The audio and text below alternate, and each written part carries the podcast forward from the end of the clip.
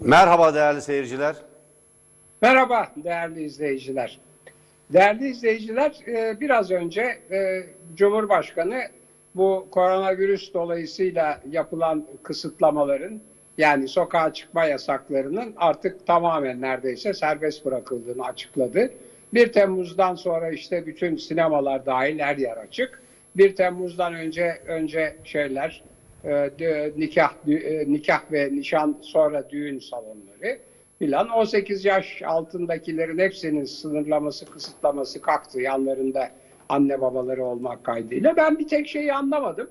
Ee, yani programı öyle açacağım. Ee, yani anlamadığım başka şeyler de var ama mesela yani İsmail Dükel'le e, Müesser'den, Müesser Yıldız'dan nasıl askeri casus üretilebildiğini de asla anlayabilmiş değilim. Hele hele yani bunların e, medyaya sızdırılmasından bizzat soruşturmayı bizzat yöneten başsavcı vekili yönetiyormuş. O kadar da gizliymiş ki avukatına bile bilgi vermiyor. Hocam bu bir Çünkü- bu bir kumpas. Bunlar da bir kumpas iktidarı zaten. Hayır, benim merak ettiğim, anlamadığım şey şu sevgili Yanardağ. Şimdi bir soru daha sorup bırakacağım zaten. Birinci anlamadığım şey şu.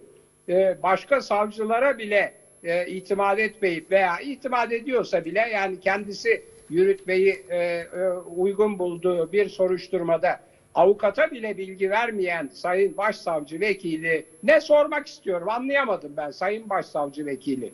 Yani nasıl oluyor da sizin avukatlara bile veremeyeceğinizi çok açık yüreklilikle ve avukatın da sizi destekleyerek, sizi anlayışla karşıladığını belirterek ve bir CHP milletvekilinin de aynı şekilde Yıldırım Kaya'nın da savcı, e, başsavcı yardımcısı çok anlayışlıydı. Ama işte bilgi veremeyeceğini söyledi dediği bilgiler Sabah gazetesine nasıl yansıdı? Siz bir başsavcı vekili olarak adalet mekanizmasındaki, yargı mekanizmasındaki bu sızıntıyı nasıl yorumluyorsunuz? Birinci anlamadığım şey o. İkinci anlamadığım şey her şey, her herkes e, serbestleştirildi. Ben zaten işte bu 65 yaş ve üstü için hiç olmazsa gündüzleri 10 ile 16 arası 10 10 sabah e, işe gitmeden 16'da akşam dönüşten önce olmak kaydıyla demiştim. Şimdi 10 ile akşam e, 8 arası e, serbest ama sabah 10'a kadar e, çıkmak yasak herhalde de diyorum. Yani akşam dönüşü pek hesaplamadılar. E, akşam dönüş için e, o yoğunluğu düşünmediler ama sabah işe gidiş yoğunluğuyla e, karışmasınlar diye oldu. Bir de onu çok tam anlayamadım. Yani e, sabah 10'sa akşam 16'da kesebilirlerdi veya en geç 17'de yani dönüş saati için. Yani anlayamadığım çok şey oluyor.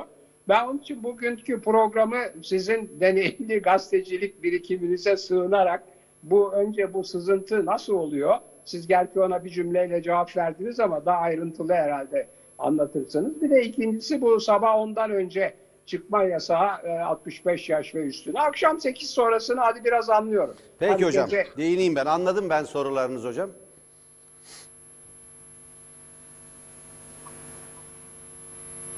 Evet hocam. Evet yani Ha, ta- e, tamam buyurun hocam. Bitmedi sözümüz Sabah, o yüzden. sab, sab, tabii tabii yani toparlıyorum zaten. Yani sabah niye ona o, o yani akşam 8'den sonrasını anlayabiliyorum da e, neyse işte öyle. Yani bu iki şeyi tam anlayabilmiş değilim ama tabii Hocam. bence e, e, başsavcının e, bu soruşturmanın her türlü gizliliğine rağmen sabah gazetesinde bu bilginin nasıl yansıdığını e, soruşturup soruşturmadığını filan yani bu sızıntıyı nasıl gördüğünü merak ediyorum. Hocam bunlar bir kumpas iktidarı. Bu çok açık. Şimdi bugün Sayın Kemal Kılıçdaroğlu grup toplantısında söyledi.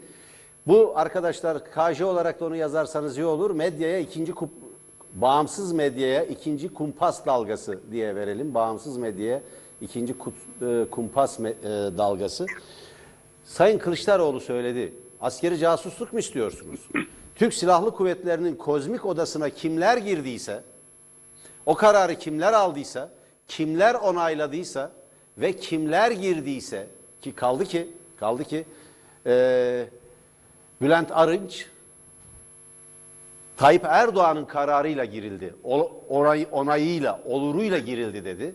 Kimler girdiği ve devletin, Türk Silahlı Kuvvetleri'nin 100 yıllık sırlarını, planlarını, operasyonlarını, görev almış personelini, aktif görevde olan personelinin isimlerini kimler aldıysa askeri casusluğu yapan onlardır. Hiç kimse askeri casusluk uydurmaya kalkmasın. Bu bir kumpastır çok açık. Oy kaybeden ülkeyi sürüklediği uçurumun kıyısından geri çevirmek isteyenlere karşı bu toplumun dinamik, demokratik, özgürlükçü, cumhuriyetçi güçlerine karşı kumpas kuran bir iktidarla karşı karşıyayız. Sıkışmış vaziyetteler, oy kaybediyorlar, iktidarlarını sürdüremeyecekleri ortaya çıkmış durumda. Bu nedenle öncelikle bağımsız medyayı susturmaya çalışıyorlar. Ona bir gözdağı vermeye çalışıyorlar. Şimdi biz Sabah gazetesinden okuyoruz. Öğrendik ki askeri casuslukla suçlanıyormuş İsmail Dükel ve Müesser Yıldız. Nereden öğreniyoruz bunu? Yandaş Sabah gazetesinden. Peki kim servis etti bunu? Bunu açıklamak mümkün mü? Hani bu dosya üzerinde gizlilik kararı vardı? Hocam bugün e, avukatlarımız İsmail Dükel'in e, gözaltına alınma kararına yani savcılık kararına itiraz ettiler. Mahkeme nezdinde. Mahkeme reddetti. Mahkemenin reddetme gerekçelerinden biri de hem e, gizlilik kararı nedeniyle söz konusu delilleri açıklayamayacağını ileri sürüyor ve bu nedenle de gözaltı süresinin e, doğru olduğunu ve bu itirazın yerine getirilemeyeceği belirtiliyor. Şimdi bu kadar sıkı sizin dediğiniz gibi kontrol edilen, e, bu kadar sıkı yürütülen bir operasyonda bu kadar sıkı bir şekilde kontrol edilen dosya ve dosyadaki bilgiler ama Sabah gazetesinde sayfa sayfa yer alıyor. Biz oradan öğreniyoruz ki askeri casuslukla suçlanmış. İşte İstanbul'da EB isimli bir e, assubay başçavuş varmış. Bununla Müyesser Hanım, Müyesser Yıldız birkaç defa görüşmüş. E, veyahut işte Sabah gazetesinin yazdığına göre 29 kez görüşmüş. Müyesser Yıldız'la da İsmail Dükel e, telefonla görüşmüş zaman zaman vesaire. Ki bugün avukatımız da hocam İsmail Dükel bir mesaj gönderdi. Mesaj son derece net. Bu dönem de geçecek diyor İsmail Dükel. Benden casus yaratmaya çalışıyorlar. Benden ancak bir yurtsever çıkar diyor.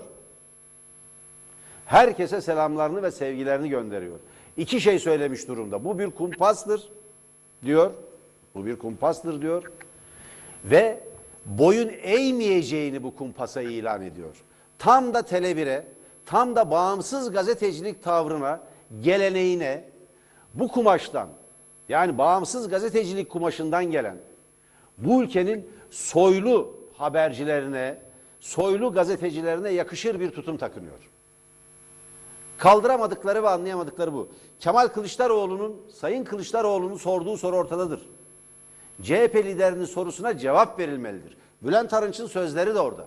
Kozmik odayı kim, neden ve hangi yalana dayalı sahte kanıt üretmeye üretmek üzerine kurulmuş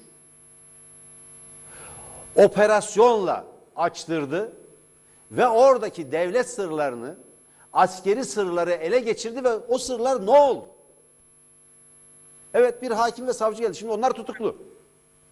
Hani Bülent Arınç'a bir suikast düzenlenecekti? Bir, iki tane aşçıyı, alayın e, tabur aşçısını ve çarşı görevlisini gözaltına aldılar. Çukurambar'da dolaşıyorlarmış diye. Adamlar pazara gitmiş askere şey domates patates alacaklar. Yemek yapmak için. Bu kadar pespaye, bu kadar komik, bu kadar ciddiyetten uzak. Devlet geleneği, ciddiyeti, devlet kurumlarının e, içermesi gereken o kurallar ve hukuk bütünlüğüne bu kadar uzak bir yaklaşım olabilir miydi hocam? O nedenle bu iktidar bir kumpas iktidardır. Bu da bağımsız medyaya Türkiye'de bağımsız gazeteciliğe bir gözdağı verme operasyonudur. Şimdi yandaş medyaya bakıyoruz kimseden ses çıkmıyor.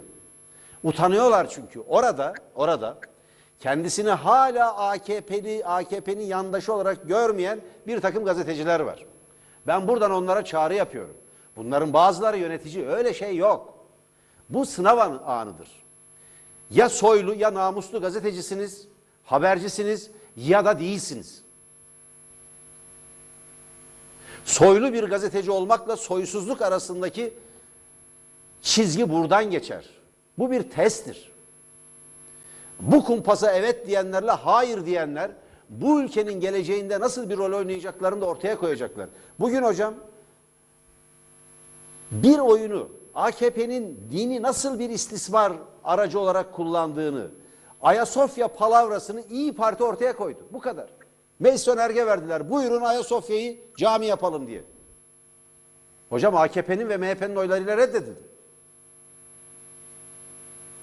E Rütük bize Rütük bize bu, de- bu nedenle ceza kesmedi mi hocam?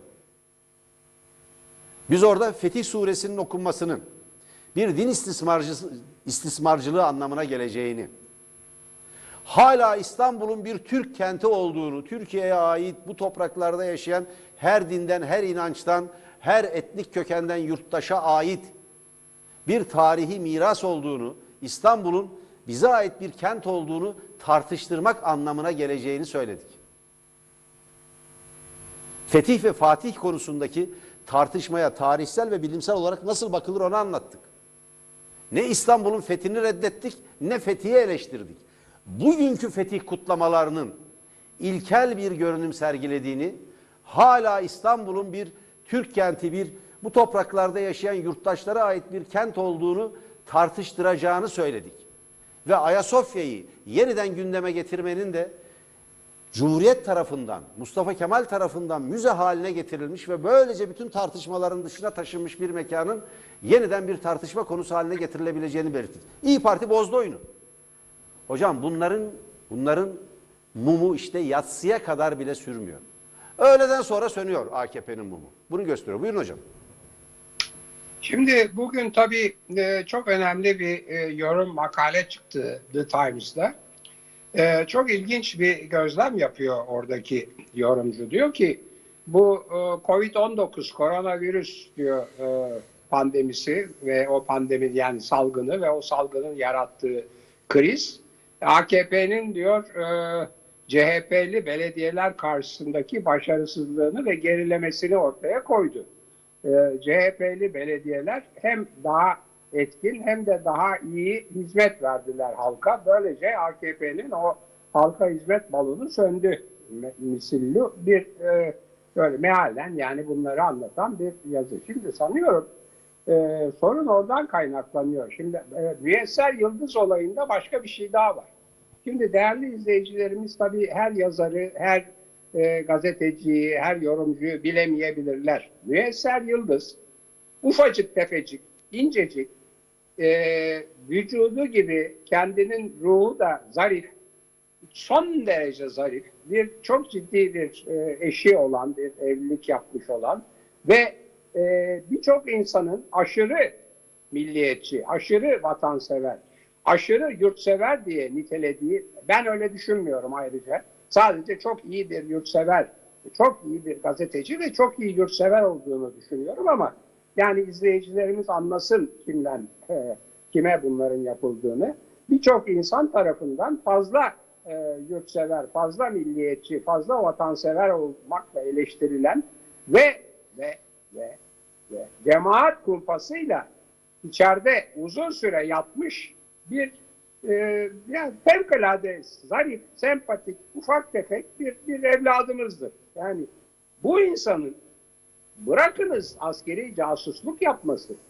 Hani vatan millet aleyhine, bu, bu yurdun aleyhine herhangi bir tavrının bulunması mümkün değildir. Canını verir bu kadın ya bu yurt için. Ya böyle bir şey olabilir mi? Yani insan hakikaten aklı hafsalası almıyor. Şimdi Müyesser Yıldız olayında bir küçük ayrıntı daha var. Çok kısa bir süre önce İçişleri Bakanı bu hanımefendiyi e, hedef gösterdi. Onun üzerine Müyesser Yıldız savcılığa başvurup şikayette bulundu ve dedi ki ben beni koruyun. Ya başıma da bir şey gelirse beni hedef gösteren İçişleri Bakanı'dır sorumlusu dedi. Çok kısa bir süre sonra içeri aldılar. Yani Şimdi beni koruyun dediği savcılık onu içeri aldı. Galiba Evet, böyle koruyacaklar hocam demek ki. E işte e, Amerika'da bir protective custody vardır. E, koruma korumak için gözaltı. Yani böyle e, tehlikede olan tanıkları filan korumak için gözaltına alırlar. Bir gizli e, koruma evleri vardır. Oraya kaçırırlar filan. Ona protective custody derler. Yani koruyucu e, gözaltı. E, herhalde onu yaptılar diye işi herhalde mizaha vuracağız. Bir- Birincisi o. İkincisi İsmail Dükel olayı. Ya İsmail Dükel kadar beyefendi e, karşısındakine saygılı birinci sınıf bir e, hem üslubuyla hem olaylara bakışıyla her tarafın her görüşü almaya çalışan bir iddia varsa onu muhakkak karşı görüşünü de ekrana getiren ve müthiş e, vicdanlı bir önce vicdanlı bir vatandaş sonra çok profesyonel vicdanlı bir gazetecidir. Şimdi Yıldırım Kaya savcı yardımcısını arıyor ve Yıldırım Kaya benim çok önemsediğim bir politikacıdır. E, çünkü geçmişi filan çok önemli bir zattır. E, politikacılık öncesi geçmişi falan.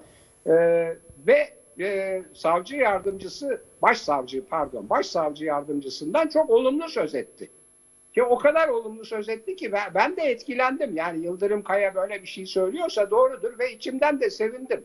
Yahu dedim herhalde çok düzgün bir e, hukuk insanına, çok düzgün bir- Doğrudan görüştü hocam. Görüşmeye gitti. Evet evet biliyor. İşte onu onu söylüyorum. Burada açıkladı efendim. Şeyde açıkladı. Mustafa'nın programında veya e, Tele1'de açıkladı yani.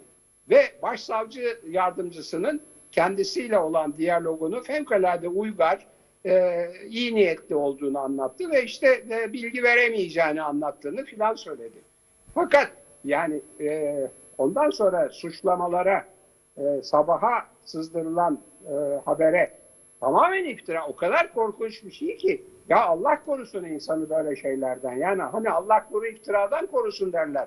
Bundan daha kötü bir iftira düşünemiyorum yani bir insan için. Vatanı, milleti aleyhine, yurdu aleyhine hem de askeri hem de askeri casusluk yapmak korkunç bir şey ya. Böyle bir iddia insan kimse için düşünemez. Ya bir takım politikacılar için filan onu söylerler. Bu vatan haini ne biçim bu ülkeye hizmet etmiyor filan diye ben onları da sustururum. Her politikacı ülkesine hizmet etmek ister ve yanlış yapmış olabilir diye. Yani İsmail Dükel ve Müyesser Yıldız için böyle bir suçlamanın yapılabilmesi onlar için bir kara leke değil ama o suçlamayı yapanlar için çok ciddi bir e, sorgulama meselesi olacak. Bu, bu hususları yani belirttikten sonra tabii bunun dün anlattığım gibi bir e, sertleşme, bir baskılama medyayı ve muhalefeti bir baskılama yöntemi olduğu konusunda, onların bir devamı olduğu konusundaki genel çözümlememi sürdüreceğim. Bunun esas sebebi de bu e, büyük şehir, özellikle Ankara, İstanbul, Mersin gibi e, belediyelerdeki büyük şehir, Ad- Adana tabii bunların başında, büyükşehir belediyelerinin hizmet açısından müthiş başarılı oldukları bir. İki, iki daha önemlisi AKP iktidarının, merkezi iktidarın beş tane maskeyi dağıtamaması. İnanılmaz bir beceriksizlikle dağıtmaya kalktılar, dağıtamadılar. Satışı yasakladılar, hiçbir yerde bulunmadı. Yani hani dağıtamıyorsun, satışı yasaklama bari. Hayır, hepsi aynı, bütün hataları aynı anda yaptılar. Dağıtamadılar, satışı yasakladılar ve üstelik İstanbul'da satış yasaklandığı ve dağıtamadığı sırada maske takmıyor diye zavallı bir maaşı olmayan bir çocuğa adama e, Beyoğlu'nda polis ceza yazdı bin küsür lira. Ya böyle bunlar 3100 fars- lira hocam. 3100 lira. Evet bi- bilemiyorum. O galiba daha düşüktü. Neyse önemli değil. Ceza bin, bin liradan fazla ceza yazıldı. Şimdi bunlar ancak tiyatrolarda fars denen komedilerde filan olacak şeyler. Bu kadar beceriksizlik oldu. E en son sokağa çıkma yasağı meselesinde yasak yok diye ilan edildi. Yasak var dendi. Ondan sonra Cumhurbaşkanı dedi ki yani gönlüm el vermedi kaldırdım yasağı falan. Şimdi bugün de işte bugün bu saat 10'a kadar onu belki anlamak mümkün. Sabah trafiğine girmesinler diye belki yaptı. Neyse. Şimdi yani bütün bunlara ek olarak İstanbul, Ankara ve büyükşehir belediyeleri ve e, Orta Anadolu'da büyükşehir olmayan başka belediyeler, Kırşehir falan gibi çok başarılılar. Ayrıca şimdi onu bir başka bağlama oturtmak istiyorum. Onun için biraz e, anlatmaya çalıştım değerli izleyicilere Ence Müesser'in ve İsmail'in kimliklerinden sonra. Bugün Kılıçdaroğlu'nun konuşması fevkalade önemliydi. Fevkalade önemliydi. Şimdi pek e, üzerinde durulmayan yani analizlerde de çok öne çıkarılmayan bazı şeyler söyledi. Analizlerde niye ortaya çıkarılmıyor? Çünkü en önemli sorun Türkiye'de rejim sorunu, demokrasi sorunu ve orada çok ciddi sözler söyledi. Medyaya sahip çıktı. İşte özgür medyanın erdemlerini anlattı. Demokrasinin gereklerini söyledi falan. Fakat onların hepsinden daha önemli, çok çok önemli. Yani iktidar partisinin tüylerini diken diken eden iki şey söyledi. Bir, dedi ki bizim yaptığımız yardımların hepsi onların yaptıklarından daha fazla.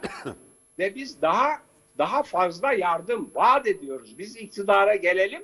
Onların yapamadıklarını şunu da yapacağız, bunu da yapacağız. Üç aylık kira desteği de vereceğiz. İşçiye işte e, en, en düşük ücretten, asgari ücretten de olsa ücret ödeyeceğiz vesaire vesaire. Bir sürü şey o bir, bir müthiş bir şey vardır. E, üç ayda bir verilen e, peşin vergi onu kaldıracağız filan. Yani inanılmaz e, inanılmaz e, bir takım vaatlerde bulundu. Fakat daha da önemlisi o vaatlerde bulunurken belediyelerin yaptıkları hizmetlerden yararlanan halk karşıda görüyorlar bunu. Ve ve ve asıl çok daha dehşet verici bir şey söyledi iktidar için. Dedi ki bu devlet garantisiyle, hazine garantisiyle yaptırılan yollar, köprüler vesaireleri biz hepsini devletleştireceğiz. Bu yükten, bu yükten bu halkı, bu devleti kurtaracağız dedi. Şimdi bunlar hepsi devrimcidir. Hepsi devrimci vaatler ve de hepsi devrimci önerilerdir. Siz bunu bu, bu ekranda kaç defa söylediniz? Kardeşim CHP söylesin bunları devletleştireceğim falan diye. İşte söylüyor. Açıkça da söylüyor. Bunun arkasından öbür özelleştirmeler de tabii gelebilir. Hele bir bu, bu, bu, bu çünkü çok büyük bir yük. Öbür özel, özelleştirmeler gene bedelleri ödenir, geri alınır filan. O kolay da bu, bu korkunç bir şey. Yani bir de burada bu iktidar, bakınız bu iktidar kendi medyasına güvenemediği için sosyal medyaya yükleniyor. Bu iktidar kendi yargısına güvenemediği için kendisi Türk, müteahhit Türk, uzlaşmazlık mahkemesi İngiliz Londra'da. Ya tarih böyle bir şey yazmamıştır. Yani Osmanlı tarihinde olur bunlar ama o zaman borcu veren İngiliz'dir zaten. Onu kendi mahkemesinde bilmem hesabını soruyordur filan. Ya böyle bir şey duyulmuş değil. Türk Türkiye borç veriyor ama uyuşmazlık halinde mahkeme Londra'da dedikten sonra bitiriyorum. Bugün e, gene bir e, çok önemli bir belge açığa çıktı. E, bu e, Adalet Bakanlığı'na savcı ve yargıç alınma e, sınavında bir MHP milletvekilinin Adalet Bakanı'na yolladığı bir piston, bir e, iltimas mektubu ortaya çıktı. Yani şimdi artık e, sanıklar, mahkemeye gidenler ki siz de bunlardan birisiniz. Çok sık gidiyorsunuz. Ben de yakında gideceğim. Adını bile geçirmediğim bir adama hakaretten yargılanıyorum. Adı bile yok ama şeyinde yazımda ama hakaretten e, yargılanıyorum. Neyse. Mahkemeye gittiğimizde, gittiğinizde, sanık mahkemeye gittiğinde ya bu yargıç acaba AKP'li mi, MHP'li mi? Ya acaba ben muhalif bir insanım. Acaba bana özel surette kötü mü muamele edecek diye veya daha da kötüsü, daha da kötüsü sizin geçen gün anlattığınız e, manzaradan kaynaklanan bir biçimde medeni kanunu, Türk Ceza Kanunu'nu vesaireyi o pozitif hukuka göre mi uygulayacak yoksa aklının arkasında bir takım şer'i e, hükümler, mecelleden kalma gelenekler filan mı olacak diye insan kuşku duymaya başlıyor. Yani bu yargıya bunları kimsenin yapmaya hakkı yok. Ben hala savcı ve yargıç evlatlarımızı seviyorum, onlara güveniyorum ve bana herkes, şimdi gene bu programdan sonra da saldıracaklar.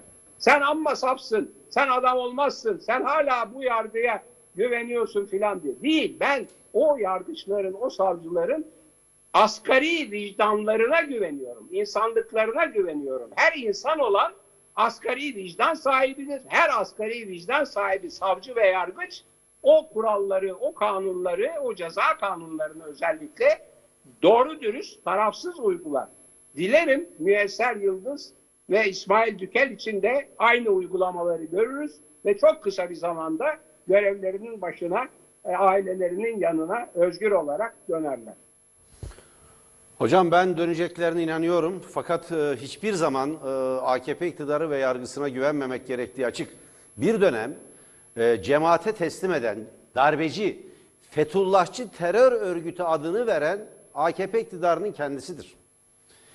Ve bir terör örgütünü 11 yıl boyunca ortak olduğu bir cemaatin aslında illegal bir terör örgütü olduğunu fark etmemiş ve kandırıldığını söylemiş bir iktidarla yüz yüzeyiz. Bu dönemde de başka cemaatlere ve siyasi partilere parsel parsel adliyeyi paylaştırıyorlar. Şimdi adalet mülkün temelidir yazar bütün mahkemelerin e, tepesinde. Burada birkaç kere söyledim. Oradaki mülk devlettir. Ee, Osmanlı'dan gelir. Çünkü Osmanlı'da e, devlet padişahın mülkü olduğu için devlet için mülk kavramı kullanılır. Ee, sizin hani bu muhafazakar, bu dinci çevrelerin çok sevdiği Osmanlı var ya malı, mülk herkes vatandaş da yoktur. Onlar da kuludur padişahın. Ee, bir Bektaşi'nin fıkrası çok ünlüdür. Yani elini havaya kaldırıyor. Allah'ım bir senin kuluna bak. Bir de padişahın kuluna bak diyor. Yani saraya gidenleri ipek elbiseler içinde görünce bir de kendisine bakıyor derviş kıyafetine. Allah'ım bir senin kuluna bak diyor sana samimi bir şekilde inanan. Bir de padişahın kullarına bak diyor. Yani padişah böyledir. Mülk. Mülk. Onun mülküdür. Ama kastedilen devlettir. Osmanlı'da bile mülkün temelinin yani devletin temelinin adalet olduğu belirtilmiştir. İşte devleti kimlerin yıktığını, kimlerin devletin temelini imha ettiğini, adalet zeminini ortadan kaldırdığını anlamak için bundan daha iyi bir örnek olmaz. Hocam hatırlayacaksınız biz ana haber bültenlerimizde geçen hafta yeni hakim ve savcı alımlarında MHP'ye bir kontenjan verildiğini duyurmuştuk. Özel bir haberimizle. Bunun belgesi de çıktı ortaya. Bunun belgesi de çıktı ortaya. Bir de başka bir şey var tabii. Orada çok ciddi bir mezhepçilik yapıp adliyeyi, yargıyı Alevilerden temizledik dediler. Benim tüylerim diken diken oldu gerçekten. Şu nedenle bu ülkede hakimlik ya da savcılık yapmak için insanların mezheplerine mi bakılıyor? Bu ülkede 25-30 milyon olduğu tahmin edilen Alevi Türkler bu devletten, bu toplumdan, bürokrasiden, memuriyetten, adliyeden dışlanıyor mu? Bu ülkede Alevi olan yurttaşlarımız ikinci sınıf mı? Ben bunu anlamak istiyorum. Adaleti Alevilerden temizledik diyen soytarıların buna cevap vermesi lazım. Bu soytarılıktır çünkü. Bu bu ülkenin yeniden temel değerlerinin bu ülkenin temel taşlarının yerinden oynatılması, insanların din, dil, ırk, mezhebi, dini inanç, felsefi tercih, mezhepsel kökenleri bakımından bölmek demektir. Anayasal bir suçtur. Bir insanın Sünni mi, Alevi mi olduğuna bakılmaz. İyi bir hukukçu olup olmadığına bakılır. Cumhuriyetin temel değerlerine bağlı olup olmadığına bakılır. Ne bütün Aleviler iyi ve doğrudur, ne de bütün Sünniler kötü ve yanlıştır. Böyle bir şey olmaz. İnsanların nitelikleri, onların ahlaklarıyla, kişilikleriyle, aldıkları eğitimle, adalet duygularıyla, iyi bir hukukçu olup olmadıklarıyla tartışılır, tartılır esas olarak. Şimdi böyle diyenler, böyle diyenleri yargıyı getirdiği yere bak. Şimdi biz İsmail ve Müyesser arkadaşlarımızı böyle bir yargıya mı emanet edeceğiz ben merak ediyorum. Hep anlattım. Savcı ve yargıçların yaşlarına bakılıyor. Eğer yeni alınmışlarsa onların AKP ya da MHP'ye mensup oldukları tahmin ediliyor. Bu ileri sürülüyor. Bu son derece yanlış. Bu ülkenin temelinin imha edilmesi demektir. Bunu bir türlü anlayamadılar hocam. Bunu bir türlü kavrayamadılar. Biz daha önce bir yargıç, bir polis, bir savcı, bir asker, bir devlet memuru, Alevi mi, Sünni mi diye bakmazdık. Hangi felsefi inanca mensup bunu sorgulamazdık. İşini iyi yapıyor mu? Yasalara uygun davranıyor mu? Adil mi? Demokratik ilkelere bağlı mı? Cumhuriyetin değerlerine bağlı mı? Buna göre bakardık. Şimdi Türkiye'yi böyle bir yere getirip Türkiye'yi çağ atlatacaklarını zannedenler Türkiye'yi orta çağa iade ediyorlar. Olay bundan ibaret. Bunu söyleyen bağımsız medya kuruluşlarına ve gerçeğin peşinden koşan gazetecilere ise bu tip operasyonlarla gözdağı vermeye kalkıyorlar. Hayır, dün de söyledim. Dün de söyledim. Biz istibdada geçit vermeyeceğiz. Biz çünkü biz çünkü Namık Kemallerin soyundan geliyoruz. Biz hürriyet şairlerinin soyundan geliyoruz.